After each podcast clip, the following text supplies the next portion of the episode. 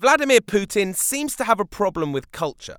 In the last month alone, the Russian president's banned a dance group from twerking, fired the director of a controversial opera, and prevented the release of the new Tom Hardy film. The movie's called Child 44 and tells the story of a serial killer who was living in communist Russia. He's claiming his son was murdered. I am sure you realize murder is strictly a capitalist disease.